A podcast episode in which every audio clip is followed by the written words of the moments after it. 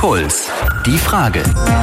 Ein Reporter, zwei Wochen Recherche, Eine Frage.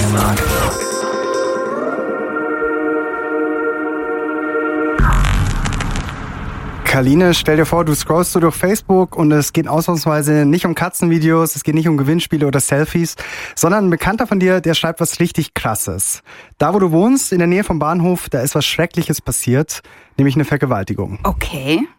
Würdest du das teilen? Mm, nee, ich glaube ziemlich sicher nicht. Ich teile ja sowieso eigentlich nichts bei Facebook. Okay, aber da sind noch ziemlich viele Details in diesem Post von dem Bekannten, ja, in welcher Unterführung es passiert ist. zwar vor zwei Tagen und jeder soll jetzt einfach aufpassen. Ich glaube, ich würde es trotzdem nicht teilen. Es hängt natürlich davon ab, was das für ein Freund ist. Und ich müsste ja auch ganz viel wissen vorher. Also was ist dran an diesem Post? Da müsste ich ja erstmal recherchieren eigentlich. Das würdest du aber niemals machen, oder? Natürlich. Ernsthaft? Ja. Okay, aber dann äh, stell dir vor, du kommst noch am gleichen Tag an dieser Stelle vorbei, an der Unterführung, wo es passiert sein soll. Mm, okay, dann würde ich vielleicht zumindest dran denken. Und am nächsten Tag spricht dich auch noch eine Freundin drauf an. Hey, hast du nicht auch von der Vergewaltigung gehört? Das ist doch bei dir in der Nähe. Wäre dir da nicht irgendwie mulmig zumute? Hm, schwer zu sagen. Komisch ist es vielleicht schon. Ich würde auf jeden Fall mal versuchen rauszufinden, ob da was dran ist. Ähm, aber warum, warum erzählst du mir das alles eigentlich gerade? Weil genau so etwas in Traunstein passiert ist. Viele haben angefangen, sich Gedanken zu machen und das wegen einem Facebook-Post. Und das Schlimme ist, nichts davon war wahr. Ach krass. Puls. Die Frage. Wie gefährlich sind Fakes im Netz? Für euch im Studio Puls-Reporter Michael Badlewski und ich bin Kaline Thüroff. Darf ich euch eine Frage stellen? Ja, klar. Und zwar hast du mitbekommen, dass in Traunstein vor ein paar Wochen ein Mädchen von einem Flüchtling vergewaltigt wurde. Ähm, ja, habe ich gelesen. Facebook. Ja, Facebook. Ich habe mal was gelesen, das stimmt, ja. Das soll kosten, dass ein Mädel vom Asylanten vergewaltigt worden ist. Mehr war ja nicht. Also ich habe gehört, dass passiert ist. Wie hast du denn davon gehört? Von einer Arbeitskollegin. Was hat die genau gesagt, was da passiert ist? Ja, dass sie gehört hat, dass da jemand vergewaltigt wurde. Und weißt du noch ein paar Details, wo das war? Beim Bahnhof. Bei der Unterführung beim Bahnhof, das weiß ich. Das klingt aber sehr real, als wäre da wirklich eine Vergewaltigung passiert. Also alles hat angefangen mit diesem Facebook-Post. Teilen, teilen, teilen. Am 11.01.2016 wurde in einer Traunsteiner Unterführung ein Mädchen vergewaltigt. Ausrufezeichen, Ausrufezeichen, Ausrufezeichen. Und zwar von Asylanten, Schrägstrich Flüchtlingen. Ausrufezeichen, Ausrufezeichen, Ausrufezeichen. Der ganze Wahnsinn spielt sich also mittlerweile vor unserer eigenen Haustüre ab. Die Polizei, unser Freund und Helfer, hält schön den Mund und gibt nichts an die Bevölkerung raus. Zwei Ausrufezeichen. Da sage ich nur, schämt's euch. Drei Ausrufezeichen. Diese Information stammt aus einer sicheren Quelle. Ausrufezeichen, Ausrufezeichen, Ausrufezeichen. Okay, das war der Post. Vielleicht bin ich da ja schon so ziemlich äh, sensibilisiert, aber gerade wenn Flüchtlingen sowas vorgeworfen wird, da muss man ja extra vorsichtig sein. Hört man ja immer wieder, dass solche Falschmeldungen mit Absicht verbreitet werden. Wer schreibt denn sowas? Also ehrlich gesagt, zu dem Zeitpunkt hatte ich noch keine Ahnung, wer das war. Ich hatte nur einen Screenshot von diesem Post. Da war der Name auch verpixelt. Ich wusste auch nur, dass dieser Post tausendfach geteilt wurde, aber die Polizei hat dann auch dafür gesorgt, dass er gelöscht wurde. Was? Also die Polizei steht da wegen einem Facebook-Post vor der Haustür. Mhm. Ja, in so einem Fall schon. Das ist die Unterführung, wo das Ganze angeblich stattgefunden hat. Das ist einer der Polizisten, der an dem Fall mitgearbeitet hat. Andreas Guske heißt er von der Polizei Oberbayern Süd. Und wir laufen da gerade durch die Unterführung in Traunstein. Das ist so eine typische Bahnhofsunterführung, also gehen die unterschiedlichen Gleise ab. Aber im Gegensatz zu den dunklen, siffigen Dingern, die ich sonst so kenne, ist es eigentlich sogar noch ganz sauber da. Also stinkt nicht so krass nach Pilze. Mhm, genau. Aber auch egal, wie ist denn die Polizei überhaupt auf den Trichter gekommen, dass der Post ein Fake ist? Also die waren erstmal sehr verwundert, denn bei ihnen war niemand, der gesagt hat, ich wurde vergewaltigt und auch niemand, der eine Anzeige erstattet hat. Aber das ist ja eigentlich nichts Ungewöhnliches, oder? Dass Opfer nach einer Vergewaltigung nicht zur Polizei gehen, zumindest nicht sofort. Ja, kann sein, aber wenn gleichzeitig im Netz behauptet wird, es gab eine Vergewaltigung, dann hat die Polizei ein Problem. Die Kripo Traunstein wusste von diesem Fall nichts. Die Polizeiinspektion Traunstein auch nicht. Also, es bei gab uns- keine Anzeige in dem Sinne. Genau. Und dann bleibt uns nichts anderes übrig, als erstmal davon auszugehen, wenn jemand das so offensiv auf seiner Facebook-Seite öffentlich stellt, mit so ganz konkreten Vorwürfen, dass wir da eine Tat haben, von der wir nichts wissen. Das heißt, da ist was vielleicht bei uns nicht angezeigt worden. Also müssen wir tätig werden. Und dann ist unsere Maschinerie ins Laufen gekommen. Und wie sieht die aus, diese Maschinerie? Ja, also es wurde ermittelt und es hat auch tatsächlich zwei Tage gedauert, um rauszufinden, was da dran ist. Bis sie dann den Typen gefunden haben, der das Ganze gepostet hat. Genau, also bei dem standen sie dann vor der Haustür mit einer ganz, ganz großen Frage, nämlich von wem stammt deine Info mit der Vergewaltigung? Und, was hat er gesagt? Ja, der hat sie dann erstmal weiter zu seinem Kumpel geschickt. Von dem hatte der das nämlich. Also diese sichere Quelle, wie er sie genannt hat, ähm, auf die hat er ja im Post extra hingewiesen. Gab's die wirklich? Ja, die war fast sicher. Denn der Kumpel, der hat die Polizei dann nochmal weitergeschickt. Da war dann die Auskunft, ja, ich habe das äh, wiederum von einer Bekannten, wenn ich es jetzt richtig in Erinnerung habe, die hat das so gesagt, das müsste schon sicher sein. Und so ist dieses Spielchen immer weitergegangen.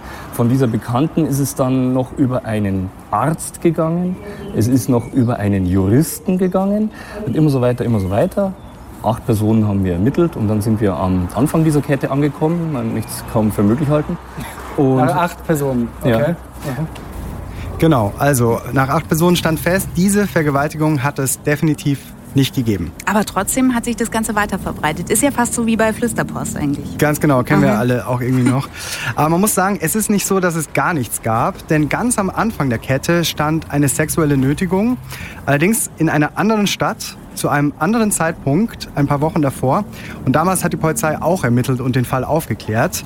Aber es ist halt so, je mehr Leute in der Kette darüber geredet haben, desto weiter wurde diese Tat dann verfälscht und am Ende waren wir dann wirklich bei einer Vergewaltigung. Es ist nichts dran. Das Ganze soll Anfang des Jahres stattgefunden haben und hier ist definitiv nichts passiert. Das konnten wir ermitteln. Und was ist mit dem Typen passiert, der die Lawine losgetreten hat bei Facebook? Ja, also mehr Probleme hat er jetzt nicht bekommen. Die Polizei hat ihm geglaubt, dass er jetzt nicht gezielt gefaked hat. Er musste aber dann halt nur den Post löschen. Und hast du jetzt mit ihm drüber reden können? Nee, nee. Ich wusste ja zu dem Zeitpunkt auch immer noch nicht seinen Namen, dachte aber, Mensch, da kann ich ja mal beim Polizisten nachfragen. Aber mir können Sie ja jetzt noch sagen, wer der Veröffentlicher des Traunstein-Posts war, oder? Damit ich den besuchen kann. Das wäre schön, wenn ich das könnte, gell? Nee, das tut mir leid. Kann ich Geht nicht? Nein, das geht nicht. Kann ich nicht machen. Wenn Sie es selber finden. Also es wird nicht so einfach. Merkst schon, gell? Wäre so schön gewesen, aber geht nicht. Aber noch was habe ich so gelernt, als ich in Traunstein unterwegs war. Denn auch wenn dieser Post jetzt gelöscht ist, ja, es hat sich trotzdem was in der Stadt verändert. Aber wenn es nicht wahr ist, ich denke, das beeinflusst einen schon, weil man macht sich dann auch Gedanken zu dem Thema und man kommt einfach auf andere Gedankengänge, auf die man eventuell gar nicht kommen würde alleine. Selbst wenn es nicht stimmt. Ja, ja, auf alle Fälle. Fälle. Weil es ist ja immer nur so ein bisschen dabei, vielleicht stimmt es ja doch oder vielleicht war ja irgendwas. Dann klang das schon fürs Unterbewusstsein. Also mittlerweile wissen die Traunsteiner die Meldung von der Vergewaltigung in der Unterführung. Sie war ein Fake, aber sie sagen auch, es hat sich trotzdem was verändert, so eher unterbewusst. Genau, es gab zwar auch einige Leute in der Fußgängerzone, mit denen ich gesprochen habe, die meinten, hey, ich glaube inzwischen gar nichts mehr. Es gab einfach viel zu viele Fakes über Flüchtlinge in letzter Zeit.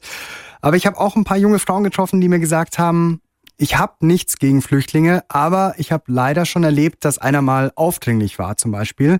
Und für die ist das Gerücht von der Vergewaltigung noch schlimmer, weil damit ja dann nochmal zusätzliche Angst verbreitet wird. Weil sie dann nicht mehr wissen, was sie glauben sollen und alles ja irgendwie so stimmen könnte zumindest. Genau, und manche wollen sich dann sogar noch zusätzlich schützen. Ich habe schon Angst. Ich bin total der Hosenscheißer. Also die machen mir alle Angst. Auch mit dem Pfefferspray. Jeder zweite kauft sich ein Pfefferspray, weil auf Nacht man ja eigentlich nicht mehr rausgehen kann. Und um sich einfach vor diesen Attacken zu wehren. Ja, Attacken von Flüchtlingen. beispielsweise, ja. Genau. Das spricht sich auf jeden Fall rum. Und hast du mal eine Freundin gehabt, der auch wirklich was passiert ist? Nein. Nein. Gott sei Dank. Krass, was kann man denn dagegen tun, gegen die Angst? Ehrlich gesagt kann ich dir gar nicht sagen, so einfach. Also zumindest sieht man jetzt hier mal, wie gefährlich Fakes sein können. Ich bin dann aber auch direkt zu denen gefahren, die von diesen Gerüchten direkt betroffen sind. Also ich bin zu einer Flüchtlingsunterkunft in Traunstein gefahren. Das Wohnhaus, das sieht von außen total normal aus. Da ist auch kein Zeichen so von wegen hier wohnen Flüchtlinge. Aber eine Sache ist dann doch anders als bei den anderen Gebäuden in der Straße. An einer Stelle an der Hauswand, da ist nämlich großflächig was unter überstrichen. Oh nein, oh nein, da hat jemand was in die Wand geschmiert, vermutlich. Ja, man sieht noch ganz leicht ein paar Buchstaben drunter. Das ist das V. Hier, ja. V. V. V, da ist das E. Da geht es dann mit, dem- mit dem R weiter da. R, dann hätte da wahrscheinlich irgendwo das G.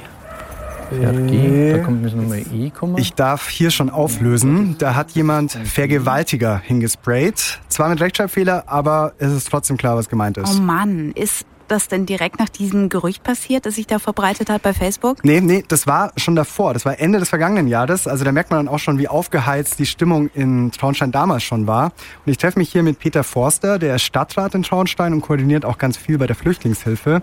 Für ihn war es ziemlich heftig, dann im Netz auf einmal zu lesen, dass es echt zu einer Vergewaltigung gekommen sein soll. Das ist, denke ich, so ziemlich das schlimmste Gerücht, was passieren kann. Und für uns als Helfer macht es sicher auch Probleme, weil man sagt, okay, du wirst angesprochen, du wirst angegangen, wird gesagt, okay, warum macht sie das sowieso für so jemanden, ne? Hm, hm, wenn da ja. steht. Ne? Das Problem ist ja dann, man kann wirklich nicht mehr unterscheiden, was ist jetzt reell passiert was und was ist, was, ja, genau. Also im Endeffekt, niemand will es helfen. Zweiter solcher Fall. Ja. Was ist dann? Ist er reell? Ist er nicht reell? Was ist jetzt dran? Was kann man nur glauben? Mann, Mann, Mann, das wird ja immer verfahrener hier. Überall Verwirrung. Was ähm, sagen denn die Flüchtlinge im Haus? Also wie geht's denen mit den ganzen Gerüchten? Ja, da hatte ich Glück, denn es kam dann auch gleich ein paar aus ihrer Wohnung. Ah, da kommen wir, Jungs sprechen. Hallo. Ich bin Michael. Servus. Servus. Ja. Das Servus hat er ziemlich gut drauf. Absolut. Das sind zwei Jungs, sind auch generell gut drauf, weil sie sich auf ein Fußballmatch freuen, das sie gleich spielen, haben schon auch ihre Fußballtrikots an. Der Junge mit dem Servus, der heißt Sais, ist 21, kommt aus Gambia und sein Kumpel Ramadan ist 23 aus Tansania. Sais, der ist seit neun Monaten schon in Traunstein. Er findet es eigentlich auch ziemlich super hier, aber sagt mir auch, ja, gegen die Gerüchte ist er machtlos. Er zuckt da echt auch nur so mit den Schultern und meint, ja, Manche Menschen mögen eben keine Asylbewerber. Not every people like asyl people, you know. Mhm. So some people Manche schreiben solche Sachen, dann kommt die Polizei und sagt, das stimmt nicht. Like, it's not true. Für uns ist es sogar hart rauszugehen. Die Leute schauen uns an, sagen, das sind die Typen, die sowas getan haben. Es ist hart, aber was können wir schon machen? Das sind keine guten Menschen, die das geschrieben haben. Das weiß ich. سيرش ان شاء الله يا ان شاء الله جود لك Am Ende hat mich da nämlich ein Flüchtling sogar noch darum gebeten, hey, mach dich mal auf die Suche, wer das da hingesprayt hat. Hm, das wirst du als Hobbydetektiv vermutlich auch nicht ja. aufklären können. Dafür, sorry Michael, dafür haben wir hier in Traunstein jetzt gesehen, wie gefährlich Fakes sein können, sogar wenn sie schon längst widerlegt und aufgeklärt sind. Sie haben irgendwie auch Einfluss auf die Wirklichkeit und sorgen dafür, dass Menschen Angst kriegen. In dem Fall ging es ja sogar in die Tausende, die das geteilt haben. Und es war auch nicht mehr auf Traunstein begrenzt, sondern es wurde von vielen in ganz Deutschland geteilt, die halt dachten, dachten, ja klar, natürlich, Flüchtlinge haben mal wieder zugeschlagen und damit wurde dann auch ganz klar Stimmung gemacht. Und ich wollte herausfinden auch, wie diese Mechanismen genau funktionieren. Also wie schnell kriegt man eigentlich Leute dazu, etwas zu teilen, selbst wenn es nicht stimmt? Wie geht mhm. das eigentlich? Und ja, da gab es nur eine Möglichkeit für mich, das rauszufinden. Ich musste selbst zum Faker werden. Oh Gott, was hast du dir ausgedacht für Lügengeschichten? Keine Sorge, keine Sorge. Also ich habe schon aufgepasst. Ich zeig dir mal meinen Fake, den habe ich nämlich extra für dich ausgedruckt. Jetzt bin ich aber gespannt. Ja. nee, oder? Come on hier. Gesundheitsgefahr durch Smartphones. Handystrahlung bringt Ei zum Kochen. Lautet die schöne Überschrift deines Fakes. Genau, ich habe mir auch viel Mühe gegeben. Wie gefällt dir die Fotomontage und die Magazinseite? Mm, also, man sieht da so ein Ei zwischen zwei Handys, so eingekesselt und dann ist da noch so, so eine Pseudo-Chemie-Laborartige Glaskolbenatmosphäre hinter, dahinter, dann so ein Wärmebilddings. Mhm. Also, Sieht schon so ein bisschen plakativ aus, gell? Eigentlich mhm. sieht's aus wie Satire. Oh, komm. Doch. Ey, mach jetzt bitte mal mein Fake nicht so ganz runter. Es war nämlich verdammt aufwendig, ihn zu erfinden. Die Fake-Fall. Episode 1. Faken. Aber wie eigentlich? Ich könnte eine Pressemitteilung von der Brauerei faken und es gibt so eine Biervergiftung. Mit diesem Tweet beleidigt, nee, mit diesem Tweet erpresst Ronaldo Lionel Messi. Vielleicht einfach Skandal, so ein Skandalfoto. Diese Kirche wird jetzt zur Moschee umgebaut. Alle Fakes, die mir spontan einfallen, sind entweder zu krass oder es sind Sachen, die echt schon passiert sind. Es muss etwas harmloseres her. Vielleicht mal bei YouTube schauen. Put these things in here a little bit closer, I think, and work a little better. All right? Whatever. Call it up. Okay. Okay, I'm calling. You ready? I'm calling. I bet, I bet you 10 bucks it works. Auf einem Tisch liegen drei Smartphones, dazwischen Maiskörner. Wenn alle drei Handys gleichzeitig angerufen werden, dann. Not working. It's gonna work. Give it a second. Here it goes. Come on, come on, come on, come on, come on. Oh no! Aus den Maiskörnern wird Popcorn. That's too much. Uh, I told you. No way. Yes. Das Video hat 10 Millionen Klicks. Es sieht ziemlich echt aus. Kann die Handystrahlung so groß sein, dass man damit Popcorn machen kann? Nach kurzer Recherche wird klar, das Video ist ein Fake. Da wurde einfach eine Herdplatte unter den Tisch gelegt, damit es ploppt. Dass das Video fake ist, hat sich aber noch nicht so richtig rumgesprochen. Viele YouTuber probieren es nach. No, to hold your phone. Hey guys, hold the phones close. There's one. There's two. There's three. They're not even warm. It. Are they? No, they're not even Total myth. Yep. Popcorn. Das kann doch jeder. Für mein Fake gehe ich noch einen Schritt weiter. Ich will beweisen, dass man mit Handys sogar Eier erwärmen kann. Also erstmal ein schönes, großes Frühstücksei kochen. Aufschneiden. Retten. Das ist noch zu weich, Alter. Scheiße. Zwischen zwei Handys legen und davon ein Foto machen. Und jetzt beginnt die eigentliche Arbeit. Photoshop. Ich kann es so ein bisschen. Ähm, ich hoffe, das reicht. Mein Fake wird ein Artikel, der in einer Zeitschrift erschienen sein soll. Nennen wir sie mal Wissenschaft und Gesundheit. Die Headline schreibe ich extra alarmierend. Handystrahlung bringt Ei zum Kochen. Und dann diese schlechte Fotomontage. Die Fotomontage besteht aus meinem Frühstücksei mit den Smartphones, einem Labor drumrum und einer Wärmebildkamera. Darin leuchtet das Ei rot auf. Soll ja einerseits zeigen, dass die Handys strahlen und gleichzeitig seriös ausschauen. Also noch ein bisschen Text drumrum. Das braucht natürlich jetzt auch ähm, einen Professor, der dafür steht. Ähm, diesmal ist es Professor vom Horst Koch Institut, das bekannte Horst Koch Institut. Und der sagt, nach nur 30 Minuten Telefonieren kam es durch die Strahlung der getesteten Smartphones zu einer, ganz wichtig, Proteinfaltung im Ei. Das Horst Koch Institut gibt es natürlich nicht, den Professor auch nicht. Damit mein Fake aber authentisch wirkt, drucke ich meine gefakte Magazinseite aus und fotografiere sie nochmal leicht unscharf mit dem Smartphone. Fällt da jetzt jemand drauf rein? Und? Ist Hm. jemand drauf reingefallen? Die große Frage war jetzt, wo gehe ich denn hin mit meinem Fake? Also die Verteilung ist ja immer das Wichtigste. Also habe ich mich gefragt, wer könnte das teilen? Und hm, naja, erste Idee war schon so Facebook-Gruppen oder Seiten, die sowieso schon vor Handystrahlung waren. Sehr schlau. Oder? Habe ich ordentlich gepostet da Ja. auch. Dachte auch so schon ein bisschen der Viralerfolg, der steht kurz davor. Aber Scheiße. Äh, das hat jetzt sieben Minuten gedauert. Ich habe schon einen Kommentar. Das ist nur Blödsinn und Fake, schreibt dann Daniel. Kannst es ja mal selbst versuchen, aber das klappt nicht. Das ist alles nur Panikmache. Man sollte nicht alles glauben, was da steht. Okay, das ging schnell. Die Leute bezweifeln zwar nicht, dass es so einen Artikel in einer Zeitschrift geben könnte, aber sie kennen sich einfach viel zu gut aus, um auf meinen billigen Trick reinzufallen. Ich bekomme sogar Privatnachrichten mit Links zu 24-seitigen Studien zur Mobilfunkvorsorge. Danach probiere ich es noch bei ein paar Clickbaiting-Seiten wie unglaublich aber wahr aus. Die müssen doch immer Interesse an dramatischen Geschichten haben. Aber von denen kommt nicht mal eine Reaktion. So viel also zum Thema mal schnell ein Fake erfinden. Liegt's an mir? Oder liegt's an meinem Fake, dass nichts klappt? Also Michael, ich tippe ja, es liegt daran, dass du noch nicht die richtigen Opfer gefunden hast. Ach, das ist lieb, dass du sagst. Ich bin auch echt froh, dass du glaubst, dass es nicht an mir liegt. Ja, vielleicht solltest du dir einfach Hilfe holen. Also es gibt doch bestimmt Menschen, die sich mit Fakes so richtig, richtig gut auskennen. Die gibt es, aber das mit dem Hilfe holen bitte nicht zu laut sagen, weil Okay. Fakes und Faker sind eigentlich ihre Feinde. Ich bin nämlich zu Leuten gefahren, die nichts anderes machen, als Fakes den ganzen Tag zu entlarven und bekämpfen. Machen die das beruflich? Ja, das machen die beruflich. Das sind die Leute von Mimikama. Das ist der Verein hinter der Seite. Zuerst denken, dann klicken. Die Seite ist super erfolgreich, hat über 600.000 Fans bei Facebook. Und die beantworten und recherchieren jeden Tag einfach diese Anfragen von den Usern, die zum Beispiel auch nicht wissen, ist dieses Bild jetzt fake oder stimmt's doch?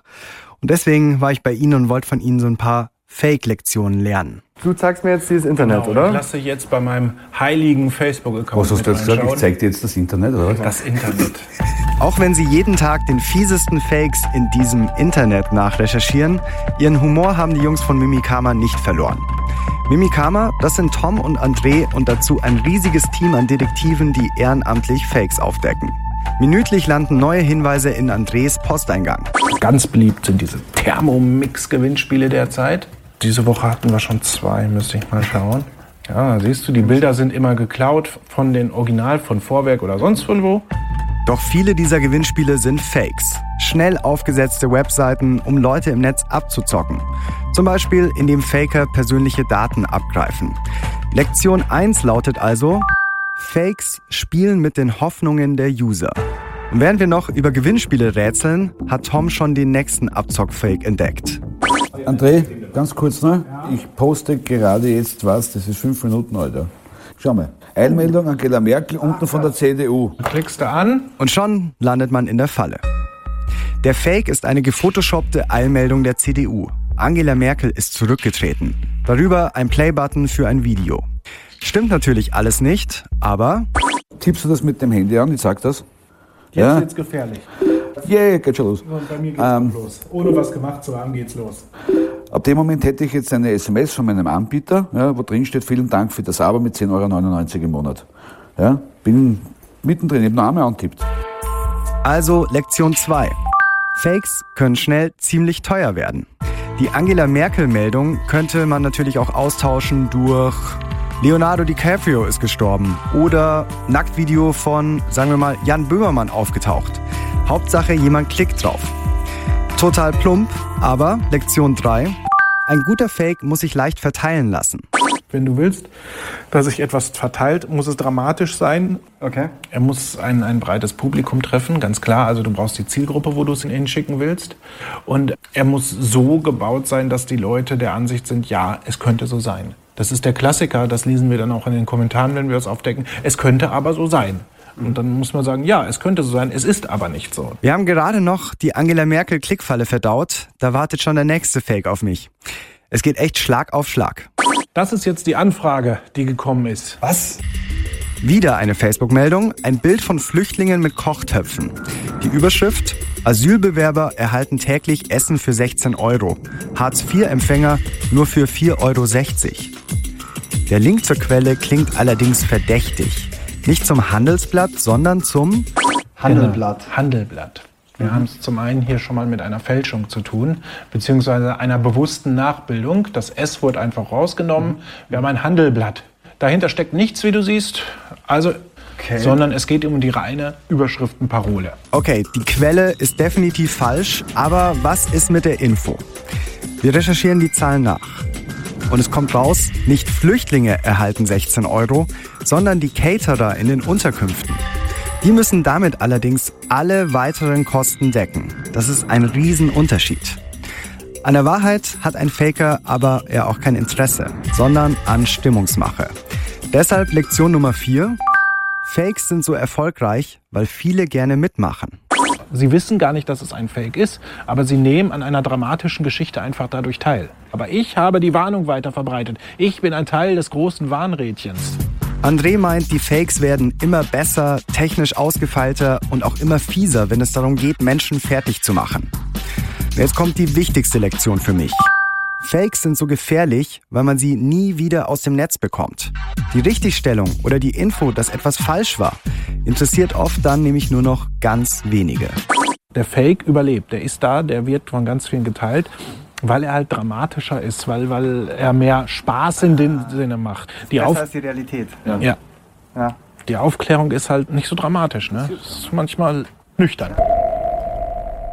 Ich muss schon sagen, es war ein sehr lehrreicher Tag bei den Mimikaners Tom und André. Ja, aber willst du deinen eigenen Fake denn jetzt überhaupt noch weiter verbreiten oder wird's dir langsam zu heiß? Ich sage laut und deutlich, ich nehme die Risiken in Kauf. Okay. Und ich wollte von Mimikama dann schon noch wissen, was sie dann wirklich jetzt konkret zu meinem Fake sagen. Und da ist die Stimmung schon ein bisschen umgeschlagen. Dein Fake, ja los, hau rein, wo hast du ihn platziert? Komm, Elender. So, ich bin mal gespannt, äh, was ihr dazu sagt. Es hat was mit Eiern zu tun. Und es läuft noch nicht so richtig. Das ist mein Fake. Handystrahlung bringt Ei zum Kochen. Das ist gut gemacht. Optisch passt. Also Optisch ist vom Screenshot her und, und so weiter eine abfotografierte Zeitschrift. Ähm, Das Horst Koch Institut, wer von euch war das? Puh. Also Sie können schon drüber lachen. Sie meinen so, das ist so ein Fake, eher so aus der Kategorie, der so ein bisschen Jahre vielleicht braucht, um sich Oh. wirklich groß aufzubauen. Und ich habe dann auch noch vorsichtig nach so ein paar Tipps gefragt. Ich würde ihn in Gruppen verteilen, also Mhm. sprich thematisch bedingte Gruppen und zur Diskussion stellen. Gruppen sind die Keimzellen der Fakes. Ich habe schon probiert bei ein paar Gruppen, die waren vor der Strahlung, bin ich sofort aufgeflogen. Begründung? Widerlegt, gibt's nicht, fake, stimmt nicht. Hier kannst du dich besser informieren. Ja, dann war das die falsche Gruppe. Okay. Naja, Ja, ja, Du warst ich bei weiß, den- was du im du Kopf warst bei hast. den Wissenden, ja? Genau. Bei den Wissenden. Du musst zu den Unwissenden gehen. Du gehst mit deinen Lügen dahin zu Leuten, wo der Nährboden da ist. Und Wollen nicht, wir jetzt Tipps geben? Das ist die Frage. na, ich will's ja nicht. Ich find's ja verwerflich. Ja, habe ich dir doch gleich gesagt, Michael. Du musst zu den Unwissenden. Ja, aber das ist vielleicht gar nicht so leicht rauszufinden, wo sind nochmal die Unwissenden. Da hatte Gott sei Dank der Tom dann noch einen ganz konkreten Tipp. Verschwörungsgruppen, den Thomas deine, ja. Die was sagen, das könnte passieren. So abwegig ist das nicht, ja, weil, weil es heißt ja immer wieder, man soll nicht das Handy auf seinem Nachtkasten haben oder, oder bei seinem Bett haben, eben weil es strahlt, ja. Aber meint ihr, es gibt Leute, die es teilen würden? Ja. Immer. Und dann stoppen wir die Zeit, wie lange es dauert, bis wir die erste Anfrage kriegen zu dem Thema. Aus sicherer Quelle wissen wir. Das fänden die wahrscheinlich ziemlich scheiße, wenn da wirklich eine Anfrage käme. Und alles, was sie mir gesagt haben, war immer wieder verbunden mit dieser Warnung, ja. Also, weil selbst wenn ich meinen selbst erfundenen Fake wieder lösche, dann kann es sein, dass trotzdem den jemand in der Zwischenzeit schon wieder lokal gespeichert hat, zaubert ihn irgendwann wieder bei einer Diskussion um Handystrahlung hervor. Und genau, es ist halt so, Fakes überleben oft sehr lange. Grundsätzlich Verbreitung von Fakes nicht gut.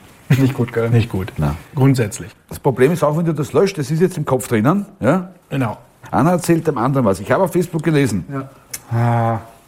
Das kam mir jetzt so langsam so wie ein Ministrant vor, gell? Also, also mein schlechtes Gewissen hat schon zugenommen. Aber gut, ich meine, noch ist ja nichts passiert. Ja, noch ist nichts passiert. Soll ich es wirklich machen oder lasse ich es wieder sein? Äh, lieber sein. Schon, oder? Ja? Nein? Jein? Ja. Ja. Also ich will ja mit dem Fake auch immerhin was aufdecken. Dann äh, lass uns doch gleich mal hören, wozu dein Fake noch alles führt. Die Fake-Falle. Episode 2. Die Erlösung. Der richtige Nährboden. Wer ein Fake verbreiten will, der muss zu den Leuten gehen, die daran glauben wollen, egal ob es stimmt oder nicht. Ich werde Mitglied in einer geschlossenen Verschwörungsgruppe bei Facebook. Sie hat 16.000 Mitglieder. Das ist meine letzte Chance. Aber es wird hart, denn ich konkurriere hier mit Posts wie Pilot vergisst, Chemtrails auszuschalten. Das World Trade Center wurde durch eine unterirdische nukleare Sprengung beseitigt. 50 Millionen Afrikaner jetzt auf dem Weg nach Europa. EU-Medien schweigen. Alles ist genau geplant. Und die Posts sind auch noch recht erfolgreich, auch wenn viele Links auf Seiten führen, die ich noch nie gehört habe. Irgendwelche schnell zusammengeschusterten Blogs. Interessiert sich da überhaupt jemand für meine Eiermeldung? Mein Post muss jetzt richtig gut sein. Geheimnisvoll, besorgniserregend, dramatisch. Ich schreibe, Krasse Studie. Hatte ich noch nie was von gehört. Hat mir ein Freund geschickt. Jetzt ganz wichtig, will uns die Industrie offenbar verschweigen.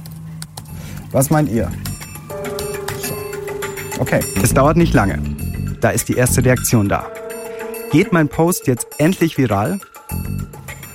Ich habe es um 10.11 Uhr gepostet und um 10.12 Uhr ist der erste Kommentar Fake. Wer ist das denn, hey? Das gibt's doch nicht. Und genau so geht's weiter. Unmöglich. Handys haben dafür zu wenig Leistung. Ja, dann brauche ich ja meinen Eierkocher nicht mehr. Und wenn, wäre mir das auch egal, weil ich als Mann meine Gespräche auf fünf Minuten begrenze. Fake. Es gibt kein Horst-Koch-Institut. Verdammt frustrierend. Noch schlimmer als ein Fake in die Welt setzen ist nämlich ein Fake in die Welt setzen, den jeder sofort als Fake erkennt. Aber dann, nach 17 Minuten. Es gibt die ersten Teiler. Und kurz danach den nächsten, der mein Fake tatsächlich teilt. Und den nächsten. Cool, dass es auch eine Studie dazu gibt. Mir glaubt ja keiner. Der Holocaust aus der Hosentasche. Z, z, z. Und mit der Anzahl der Shares ändern sich auch die Kommentare. Ein User postet als Beleg dafür, dass mein Fake stimmt, einen Link zu einem Video. Ratet mal zu welchem. Genau, zum Handy-Popcorn-Video, die Inspiration für mein Fake. Dann gib mal bei YouTube Handy und Popcorn ein. In zwei von drei Videos geht es. Und es werden weiter Links gepostet.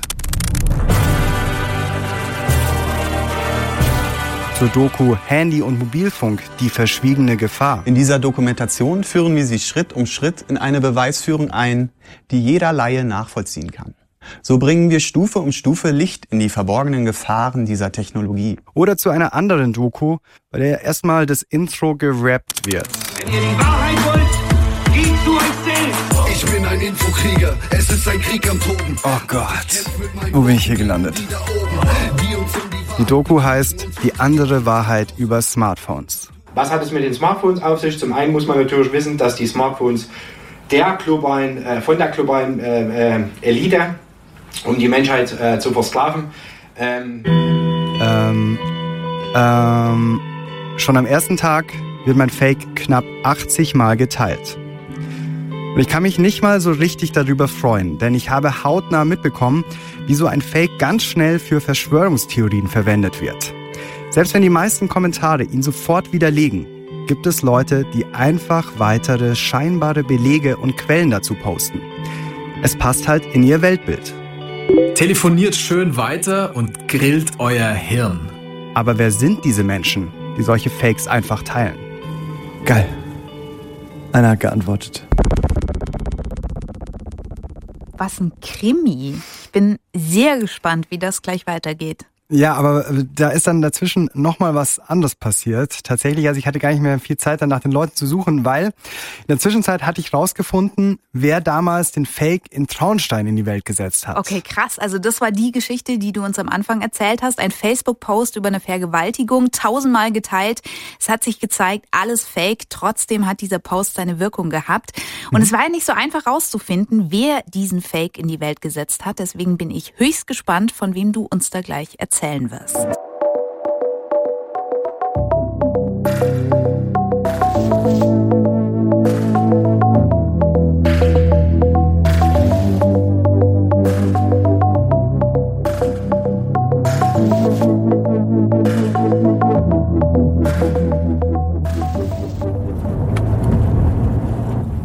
Here we go. Okay, das ist die Straße. Schauen wir mal. Ich parke jetzt hier mal seitlich.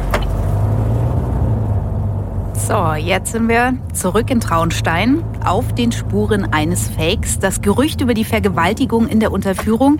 Wie hast denn du jetzt doch rausgefunden, Michael, wer das in die Welt gesetzt hat? Also bei Facebook, da war der Post ja gelöscht, aber ich habe das dann über VK gefunden. VK? Was ist VK?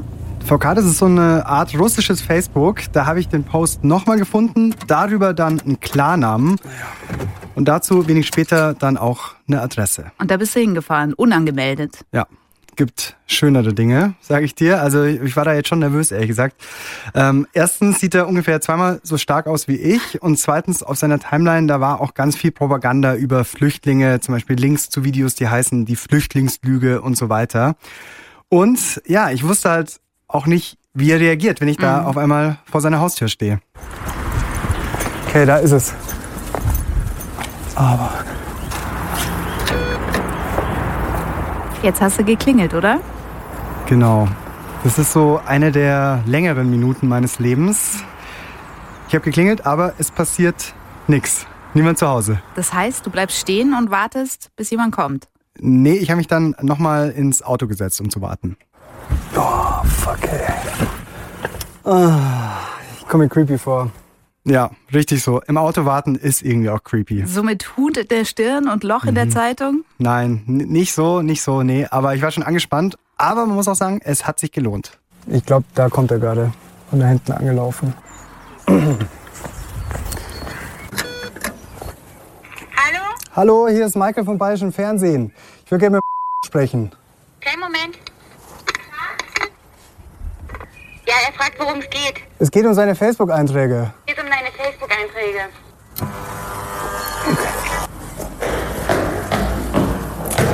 Hallo. Es geht um die Flüchtlingssache. Ja. Genau. Um einen Post, oder? Genau.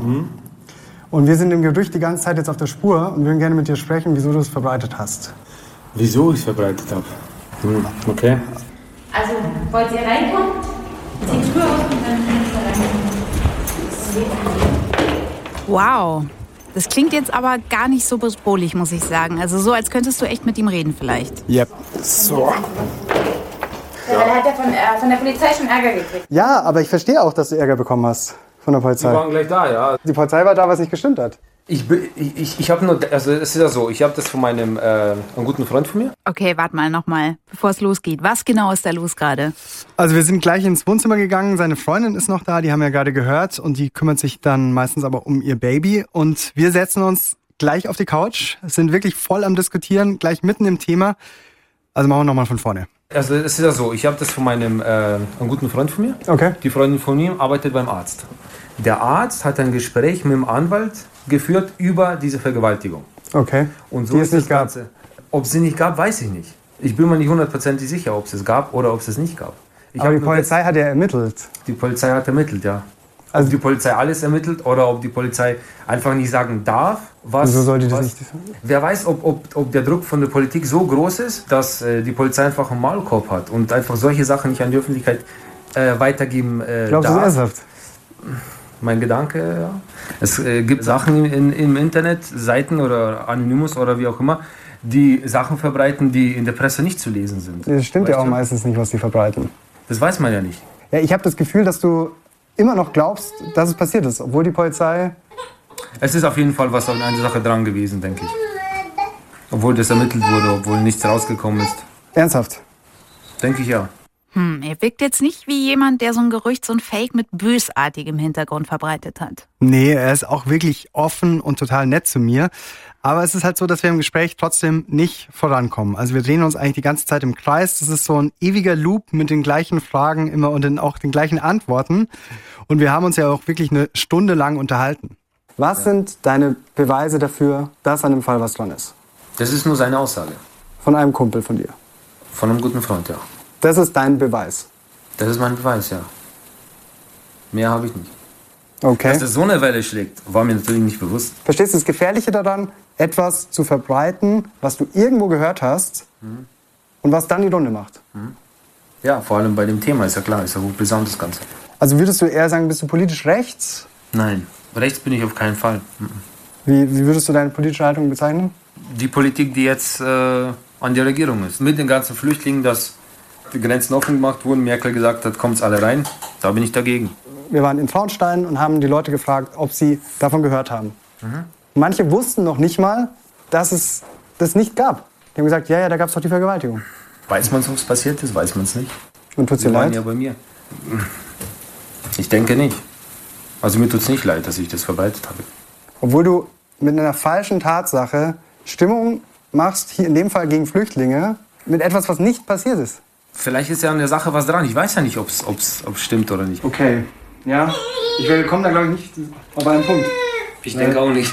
Ah, ihr dreht euch da immer noch im Kreis, stimmt's? Ja, voll. Also da ist irgendwie schon ein Graben zwischen uns. Also was er als wahr ansieht und was ich, wir kommen da wirklich nicht zusammen. Aber verstehst du meinen Punkt? Verstehst du meinen Punkt, dass ich es nicht verstehe? Ich, ich, ich verstehe dich. Du, du willst von mir wissen, warum ich das reingestellt habe, obwohl ich gar keine Beweise dafür Obwohl hatte. es gar nicht sicher wissen konntest. In Ja. dem Fall. Aber hast du irgendwas gelernt aus dem Fall? Nee, ich werde sowas auf keinen Fall machen, wenn, wenn's, äh, wenn es keine polizeilichen Beweise gibt. Das habe ich daraus gelernt. Obwohl er der Polizei ja eigentlich auch nicht so richtig glauben will, hat er vorhin gesagt. Krasses Ding, an den kommt man anscheinend echt fast nicht mehr ran, oder? Ja, also tatsächlich ist es so, dass man auf seiner Timeline dann auch ein paar Links zu Seiten findet, die ich auch erst durch meinen Fake-Versuch kennengelernt habe. Also wirklich auch aus diesen Verschwörungsgruppen. Mhm. Der bedient sich dann schon auch aus solchen Quellen. Ja, und in so einer Verschwörungsgruppe bei Facebook warst du ja vorhin auch recht erfolgreich, was deinen Fake anging. Er wurde dort geteilt und geteilt und du wolltest ja dann auch noch mit einem von deinen Opfern sprechen, der voll drauf eingestiegen ist auf deine Meldung mit der Handystrahlung und den Eiern. So schaut's aus. Der Post wurde knapp 80 Mal geteilt, aber ich wollte ja vor allem von den Teilern wissen, warum habt ihr das geteilt? Die Fake-Falle. Episode 3. Die dunkle Seite der Fakes. Eingekochtes Ei, ein falsches Zitat und eine dramatische Headline. Mein Handystrahlen-Fake hat einen Nerv getroffen. Mir glaubt ja keiner. Der Holocaust aus der Hosentasche. Z, z, z. Telefoniert schön weiter und grillt euer Hirn. Aber wer postet das unter meinem Fake? Und wer sind die Leute, die meine Falschmeldung auch noch teilen? Viele sind scheinbar mit Klarnamen und echtem Profilbild unterwegs. Und so unterschiedlich sie wirken, zusammen ergeben sie eine krasse Mischung. Ganz ehrlich, das ist die Hölle. Also was da alles zusammenkommt, Reichsbürger, Nazis, UFO-Gläubige, Chemtrails, keine Ahnung, was es noch für Theorien gibt, ähm, die kommen alle auf diesen Profilen zusammen. Minütlich. Da wird minütlich was Neues geteilt. Ihre Timelines sind wie Ticker. Alle eint ihre Skepsis. Gegen die Massenmedien, den Staat und die Industrie, die jeden kontrollieren und verarschen. Ein Rap-Track, der hier geteilt wird, fasst das ganz gut zusammen. Die stecken alle unter einer Decke und keiner ihrer Kunden kann es testen. Hast du dich mal gefragt, weshalb du einfach so krank wirst? Von der Kälte kann's nicht sein, das sagte mal ein Arzt mir. Das Ding ist, umso tiefer ich mich in den Profilen verliere, umso komplexer wird's. Die Leute teilen selten offensichtliche Fakes. Die Sachen sind oft eher so halb falsch. Eine Info wird so dramatisch zugespitzt, dass sie wirklich angsteinflößend wird. Also zum Beispiel, wenn ein anonymer Polizist etwas gegen Flüchtlinge sagt, dann wird das in der Community als Beweis herangezogen, dass alle Polizisten gegen Flüchtlinge sind, aber sie haben einen Maulkorb verpasst bekommen. Von ganz oben. Das ist total schwierig zu sagen, ob die Leute das wirklich glauben. Wichtig für die ist, glaube ich, nur, dass da ein vermeintlicher Skandal entsteht, den sie weiterverbreiten können. Insgesamt lässt sich damit ein ziemlich krudes Weltbild zimmern, das einfach nur noch gefährlich ist. Und auf mich haben sie auch keinen Bock. Es ist tatsächlich gar nicht so einfach, mit den Leuten wirklich in Kontakt zu treten. Die reagieren nicht auf mich. Also ich habe alles versucht, Freundschaftsanfragen, ich habe unter Kommentaren von ihnen nochmal was kommentiert, äh, persönliche Nachrichten, wenig. Von manchen werde ich sogar geblockt. Aber dann. Geil. Einer hat geantwortet. Auf seinem Profilbild lächelt Bud Spencer. Jetzt muss ich ihm mal verraten, dass das Bild, was er geteilt hat, wirklich ein Fake war und dass er von uns kam. Wir wollten sehen, wie einfach sich ein Fake verbreitet. Er ist gar nicht sauer darüber, dass ich ihn reingelegt habe. Was schreibt er? Tja, weißt du, ich nehme generell die Sache Facebook oder Medien nicht so ernst, weil man nie weiß, was davon stimmt. Da ich aber viele Freunde auf Facebook habe, wovon ich ca. 250 persönlich kenne, ist es oft interessant, welche Reaktionen zurückkommen. Okay, also ob was stimmt oder nicht, ist dann eigentlich gar nicht mehr so wichtig. Hauptsache, man kriegt irgendwie Response von den Leuten. Hm. Der Fake als Freundetest finde ich komisch. Denn mein Chatpartner schreibt auch, dass er schon auf krassere Fakes reingefallen ist. Zum Beispiel auf Fotomontagen, die zeigen sollten, dass Flüchtlinge dann zu IS-Kämpfern wurden. Die waren aber eindeutig falsch. So, jetzt möchte ich auch von ihm wissen, ob er, wenn er so freizügig mit Fakes umgeht, ob, wenn ich glaube, dass es gefährlich werden kann. Seine Antwort überrascht mich. Klar können Fakes auch gefährlich werden. Oder besser gesagt, sind es. Das kann genauso tödlich wie eine Waffe sein, da die Menschen schon so leichtgläubig und manipulierbar sind. Wenn man zum rechten Zeitpunkt die richtigen Leute manipuliert, kann man einiges erreichen. Ehrlich gesagt geschieht sowas jeden Tag. Was wissen wir schon wirklich? Ein paar Tage später postet er ein Foto von Mark Twain mit einem Zitat. Es ist einfacher, die Leute zu täuschen, als sie davon zu überzeugen, dass sie getäuscht wurden. Und das fasst doch alles zusammen, was ich erlebt habe. Als ich meinen Fake enttarnt habe, hat das nämlich niemanden mehr interessiert. Aber ob der Satz jetzt wirklich von Mark Twain ist, ich glaube gar nichts mehr. Was hast denn du dann gemacht am Ende mit dem Fake, Michael? Geistert der jetzt immer noch durchs Netz?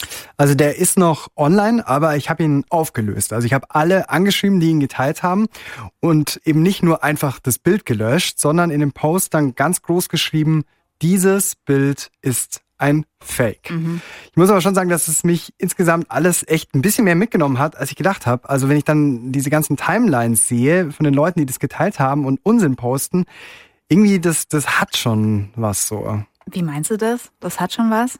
Es ist irgendwie so ein bisschen frustrierend, ja. Also das ist wie so eine Parallelwelt, von der ich nicht wusste, dass sie auf Facebook existiert, wo unglaubliche Theorien in der Welt sind ähm, auch Wahnsinn, ja, an was die Leute da wirklich glauben. Das ist, muss ja dann schlussendlich so ein Leben in Angst und Desinformation sein. Mhm. Glücklicherweise habe ich für die Sendung aber dann auch noch Menschen getroffen, denen es ähnlich geht wie mir, also die es auch Wahnsinn finden, die aber auch so ein Rezept gegen den Unsinn gefunden haben. Mhm. Es gibt da eine Seite, die kümmert sich drum, solche Verschwörungen dann zu die Banken. Was ist denn die Banken? Ich kannte das vorher auch nicht, das Wort, aber es heißt aufklären, entlarven. Aber Okay. verwenden da viele. Die Banken. Kannst du mir das bitte, die Banken, sagen die immer. Und das machen zum Beispiel die Leute vom Goldenen Aluhut. So nennt sich auch ihre Facebook-Seite, auf der sie täglich wirklich unglaubliche Posts aus Foren teilen. Sie verleihen sogar einen Preis für die absurdeste Verschwörungstheorie. Und ich bin auch zu einer Veranstaltung von ihnen nach Berlin gefahren. Liebe Aluhut-Freunde, es ist ja ein Wahnsinn. Es ist ausverkauft. Erstmal vielen Dank, dass ihr alle gekommen seid. Ein Riesenapplaus mal für euch. Welche Verschwörungstheorien kennt ihr denn so? Chemtrails haben wir da, Einhörner, Echsenmenschen natürlich. Mondlandung ist natürlich gefaked, richtig? 9-11. 9-11, okay, wir haben da schon eine richtige dicke Portion. Und heute geht's um die Herrschaft der fremden Rasse, den Reptiloiden. Ich habe euch mal fünf Leute mitgebracht, fünf Charaktere, die dafür sorgen, dass in Timelines so viel Scheiß unterwegs ist. Je unseriöser der Blog, desto seriöser der Fakt. Das muss stimmen. Das hat er ja so geschrieben, so gepostet, ne? Ich weiß nicht, was ich trauriger finden soll. Den Post oder die 45 Deppen, die das geliked haben. Ah. Aber du hörst, es ging bei der Veranstaltung jetzt nicht nur um Reptiloiden. Angela Merkel ist auch einer, oder? Habe ich mal gehört. Ich sag nichts dazu, auch bitte einfach nicht googeln. Also genau, es ging ja um was anderes auch bei der Veranstaltung. Es ging ja nämlich auch um Fakes und was sie mit unserer Gesellschaft machen. Ich habe mich nach den Vorträgen dann mit Julia und Erik vom Aluhut zusammengesetzt, einfach um rauszufinden, was Fakes mit Verschwörungstheorien zu tun haben. Aus diesen Fakes entstehen diese Verschwörungstheorien im Netz. Du meinst, sie bauen darauf auf? Absolut. Die Leute sagen, ey, ha, ja, stimmt, wirklich, ist ja absolut serious, ist ja absolut ernst. Und da wird drunter geschrieben, ja, stimmt, und es passt da und damit zusammen. Da wird irgendwie noch ein Link drunter geklatscht vom Kopfverlag oder von transformation.net oder PI News und was es da noch alles gibt, wo, wo es halt wirklich auch schon gleich um die ganzen anderen Sphären im Geiste geht und so und äh, Polsprung, Dimensionssprung. Und dann baut das alles aufeinander auf und es wird eine Argumentationskette aufgebaut. Ja. Womit ich ich habe selber noch Probleme, dir zu folgen. ja, wirklich. Aber das, bum, bum. das nennt man übrigens Gischgalopp, wenn das in den Gruppen auch passiert und die Leute wirklich Punkt auf Punkt auf Punkt diese ganzen Sachen bringen, ja. Und dann ist das noch passiert und hier habe ich noch einen Link und guck mal, das musst du doch aber wissen. Und dann kommt man wirklich auch nicht mehr hinterher. Ja, und das ist ja auch das, was mit meinem eigenen Fake passiert ist, wo dann auf einmal ganz viele Dokus unter meinen Link gepostet wurden, die, der einfach halt so, hey, siehst du, hier ist doch auch was dazu und das sollte dann die Message Ah, unterschreiben. Michael, hättest du ja gleich mal die Julia fragen können, dann hättest du dir deinen ganzen Aufwand mit deinem trashigen Ja, Fake komm. hier sparen können. Handystrahlung bringt ein zum Kochen, so ein Quatsch. Stop. es war nämlich auch nicht das Einzige, was ich da gelernt habe, sondern auch äh, einen wichtigen Punkt, nämlich wie Facebook und Google die Fakes und Verschwörungen verstärken. Also wir haben ja, wir kennen all diese Algorithmen von Google und Facebook, die sollen uns eigentlich ja so das alles einfacher machen, unser Leben. Wir sehen ja auf unserer Timeline vor allem Posts, die uns interessieren könnten, weil wir Mitglied sind in der und der Gruppe oder weil wir mit der Person besonders viel zu tun haben. Das führt aber insgesamt dazu, dass viele andere Meldungen oft gar nicht angezeigt Ja werden. klar, kenne ich, kennen wir wahrscheinlich alle. Absolut, ja. Das passiert aber auch im ganz großen Stil. Also da gibt's sogar ein berühmtes Beispiel. Zwei Personen, nehmen wir mal so, die eine interessiert sich vor allem für Reisen, Gewinnspiele, billige Flüge. Weißt schon, erkennst dich wahrscheinlich wieder? Ja, also billige Flüge ja vielleicht, aber Gewinnspiele. hm. Genau, also eher so die eine Person so konsumorientiert, die andere Person interessiert sich total für Politik, Krisen, also so eher so wie jemand wie ich. Ja, schon klar. Wenn jetzt diese beiden Personen Ägypten googeln, dann kriegen sie unterschiedliche Ergebnisse. Genau, ich krieg dann Reiseangebote. Genau, und ich würde zum Beispiel Meldungen über die Pressefreiheit in Ägypten bekommen. Man nennt das Ganze Filterbubble und meint einfach, dass wir alle so in unseren Meinungsblasen im Netz gefangen sind. Genau, und heißt dann, ich krieg nur noch das, was mich und meine Meinung bestätigt. So ist es. Richtig heftig, das habe ich bei der Veranstaltung gelernt, wird es dann aber bei Leuten, die auf viele politische Fakes reinfallen und sich auf entsprechend unseriösen Seiten rumtreiben, da wird es dann durch den Algorithmus immer verstärkt. Also wenn die dann auch noch Mitglied von Verschwörungsgruppen sind, dann wird deren Timeline irgendwann echt verdunkelt. Die ist nur noch voller Verschwörungstheorien. Das meint Erik vom Goldenen Aluhut. Weil wenn man sich das mal vor Augen führt, du hast da jemanden, der da reingekommen ist, der kann ja sachlich betrachtet ja gar nicht mehr anders als denken, die Welt geht fast unter. Ja, weil dann siehst, hast dann Posting, die Flüchtlinge vergewaltigen Mädchen, nächstes Posting, die Elite plant uns alle auszurotten, ja, das europäische Volk zu unterjochen und deswegen kommen die ganzen Flüchtlinge rüber. Der nächste meldet schon, dass da wieder Kampfjets abgehoben sind. Dann kommt Russia Today und textet, dass da 50 LKWs, die Nachricht gibt es wirklich, 50 Militär-LKWs in Dresden gesichtet, ja. Aber ich stelle mir nur gerade vor, was das dann für eine Timeline ist. Das ist ja wirklich. Also für uns ist es schwer vorstellbar. Aber wenn du dir das vorstellst, dann kriegst du Angst. Du kriegst Angst. Also ich habe gerade auch Gänsehaut, wenn ich mir das vorstelle. Ja, weil das ist wirklich so. Da, da kannst du nachvollziehen, warum die Leute dann doch irgendwie dann plötzlich AfD wählen oder ein Flüchtlingsheim anzünden. Und das ist die Gefahr da. Und da sind die Fakes auch dabei. Darauf baut das Ganze ja dann auf. Krass. Das ist ja echt eine Erklärung für ganz, ganz viel im Prinzip. Ja, und dann habe ich noch jemanden kennengelernt, der auch mal in so einem ganz starren Weltbild gefangen war. Ich musste dafür äh, gar nicht viel suchen. Die Person sitzt nämlich gerade neben mir. Ich habe das ja selber durchlebt, das eigene Weltbild zwei, drei, vier Mal verändern zu müssen. Das ist ein unheimlich schwerer Prozess. Das ist Julia, die Gründerin des Goldenen Aluhut. Klingt, als hätte sie da echt einen krassen Seitenwechsel hingelegt. Früher Verschwörungstheorien, jetzt dagegen.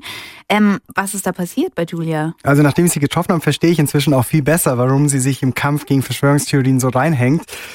Sie war von klein auf bei den Zeugen Jehovas. Oh nein. Ja, die wurde von ihrer Mutter dazu gezwungen und erst nach einer richtigen Ausstiegstherapie hat sie den Absprung da geschafft. Und ich finde es echt krass, welche Parallelen sie zieht zwischen Fakes, Verschwörungstheorien und Sekten. Es fängt mit dem Fake an, genauso wie es ähm, bei der Sektenrekrutierung damit anfängt, dass man Traktat in die Hand bekommt. Und ähm, wenn das auf fruchtbaren Boden stößt, dann kann das Pflänzchen aufgehen, haben wir bei den Zeugen Jehovas immer gesagt. Du bringst die Saat aus und äh, lässt dann das Pflänzchen aufgehen. Und das ist bei den Verschwörungstheoretikern eben auch. Die werden in Anführungsstrichen angefixt durch einen Blogartikel, googeln sich irgendwas zusammen über Chemtrails, über die BRD GmbH, sind in ihrer Infobubble gefangen und zum anderen. Und ähm, dann kommen sie noch in die Community. Die Community betreibt Love-Bombing, was auch bei Sekten betrieben wird. Ja, yeah, du bist schön, dass du bei uns bist und wie toll und juhu und wie hast du zu uns gefunden, toll, dass du erwacht bist. O-Ton, Sektengeschwätz. Das gleiche Haus hat nur einen anderen Anstrich. Und wir denken ja oft über Leute, die so mit dieser, in dieser Verschwörungstheorie drin sind oder mit so einer Theorie immer ankommen, die Opfer, mhm. wieso fallen die auf sowas rein? Wieso glauben die so einen verrückten Scheiß? Aber wenn man da tief drin steckt, dann ist das wirklich brutaler Ernst, auch für die Menschen drumherum. Ich bekomme sehr viele Anfragen von Angehörigen von Verschwörungsideologen. Die sagen, Julia, was soll ich tun? Bitte hilf mir. Ich weiß nicht, wie ich mir mit meinem Angehörigen umgehen soll. Hast du eine Möglichkeit für mich, wie ich mit dem sprechen soll? Hast du irgendwie ein Angebot für mich, ein Selbsthilfeangebot? Und ich sehe, es ist kein Star. Und deswegen baue ich das aktuell auf. Echt? Ja, deswegen unsere gemeinnützige Organisation, die sich in Gründung befindet aktuell. Mhm. Und wir etablieren, versuchen, wir arbeiten daran, ein Netzwerk für Selbsthilfegruppen zu etablieren für Angehörige von Verschwörungstheoretikern und Extremisten und Leuten, die halt eben in diesen ideologischen Missbrauchsstrukturen mhm. drinstecken. Weil gerade die Angehörigen sind fürchterlich verzweifelt. Sie werden von den Betroffenen oftmals beschimpft und beleidigt, weil sie ja die Sachen nicht glauben wollen. Du musst doch und Mensch, das kann doch nicht sein und wie doof bist du denn? Jetzt sieht doch ein Blinder, dass Deutschland nicht souverän ist. Oder wie, wie willst du die Augen immer noch vor den Chemtrails verschließen und da werden ganze Familien zerstört. Leute schreiben mir und sagen, ich habe seit Monaten keinen Kontakt mehr mit meinem Sohn, mit meiner Schwester, mit meinen Schwiegereltern. Wir schreien uns nur noch an wegen diesem Thema. Auch die Mutter von Julia, die sie einst ja zu den Zeugen Jehovas gebracht hat, die glaubt inzwischen an Chemtrails. Ah, Mann, das ist einfach ein Teufelskreis, oder? Ja, mehr Infos zu den Vereinen und Ausstiegshilfe gibt's auf dergoldenealuhut.de. Und hier wird jetzt gleich Zeit fürs Fazit in der Frage, wie gefährlich sind Fakes im Netz?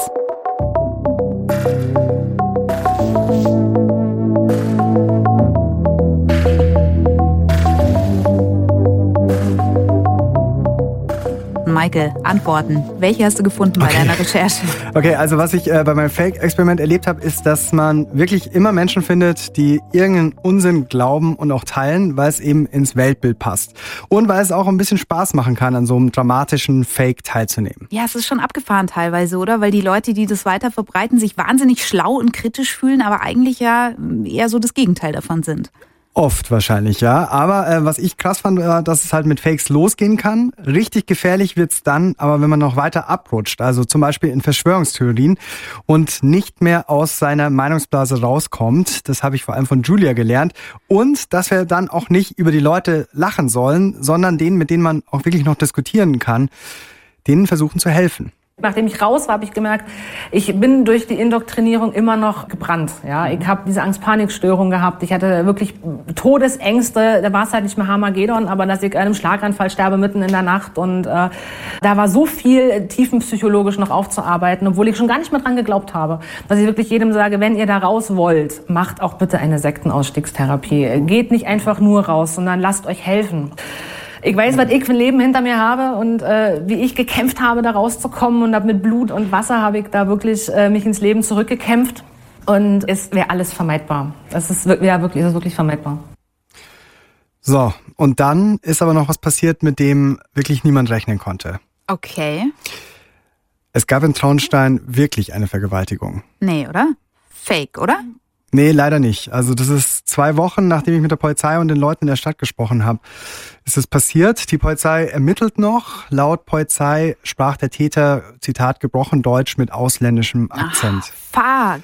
Ja, man kann jetzt deshalb nicht sagen, dass das jetzt ein Flüchtling war oder nicht. Ermittlungsstand ist, Täter ist noch nicht gefunden. Ja, und da wird jetzt der Verbreiter des ersten Gerüchts wahrscheinlich sagen, ich hab's doch immer schon gewusst. Ja, also das könnte ich auch erstmal verstehen, aber ähm, nee, so ist es auch nicht. Also die Polizei hat gleich berichtet, die Medien auch. Es wurde also nichts vertuscht. Und ich bleib dabei, ja. Es war nicht okay von ihm, das erste Gerücht zu verbreiten, weil es ist halt damals auch nichts passiert. Und das ist doch auch eine von diesen großen Gefahren. Also wenn nur noch überall Fakes rumschwirren, dann stumpfen wir auch immer mehr ab gegenüber solchen Informationen. Und wenn dann mal wirklich was passiert ist, dann glauben wir es nicht mehr. Das war die Frage. Wie gefährlich sind Fakes im Netz? Reporter Michael Badlewski, Moderation Kaline Thüroff, Co-Autor Tobias Henkenhaf, Redaktion Florian Meyer-Havranek, Audioproduktion Niki Schuster, Christoph Tampe, Alexandra Brandt und facebook.com slash die Frage ist der Ort für euch, an dem euch unsere Fragereporter immer auf dem Laufenden halten. Und da übrigens findet ihr auch diese Frage als halbstündige Fernsehdoku. Und mit diesem Tipp sind wir jetzt raus. Kaline und Michael sagen Tschüss. Ciao. Na gut, eine Sache habe ich noch. Okay. Ähm, ich hatte den Verbreiter des Traunstein-Posts ja damals nur über sein VK-Profil gefunden, habe ich ja erzählt. Das Mhm. russische Facebook. Mhm. Zumindest dachte ich die ganze Zeit, es werde sein VK-Profil. Aber als ich ihm dann sein Profil unter die Nase gehalten habe, hat er beteuert, wirklich, er hat das noch nie gesehen. Und das glaubst du ihm? Also, dass sein Profil ein Fake ist? Ja, ich glaub's ihm. Also ähm, ich schätze, da hat jemand einfach seinen Facebook-Eintrag für VK kopiert mit seinem Foto und Geburtsdatum, damit das Gerücht dann auch bei VK schön rumgeht. Wenn er das selbst war, dann hör selbst, dann ist er wirklich ein Oscar-reifer Schauspieler. Bei VK ist es immer noch online. VK ist? Ja, komm. Du weißt, was VK ist. Nee, VK sagt mir jetzt nichts. Das ist eine Abkürzung, oder? Du hast ein Profil bei VK. Wer ist denn VK? Das Netzwerk. V-Kontakte? Nein. Ich? Nee. Wie, wie, wie spricht man es aus, VK? Gibt's da einen Namen? Das stimmt doch jetzt. Jetzt wirklich? Zeig das mal. Okay. Das ist dein Profil bei VK. Mit dem Ding? Dann ist das ein Fake. Na wirklich nicht. Das habe ich nicht angelegt. Das Profil auf keinen Fall. Puls. Puls.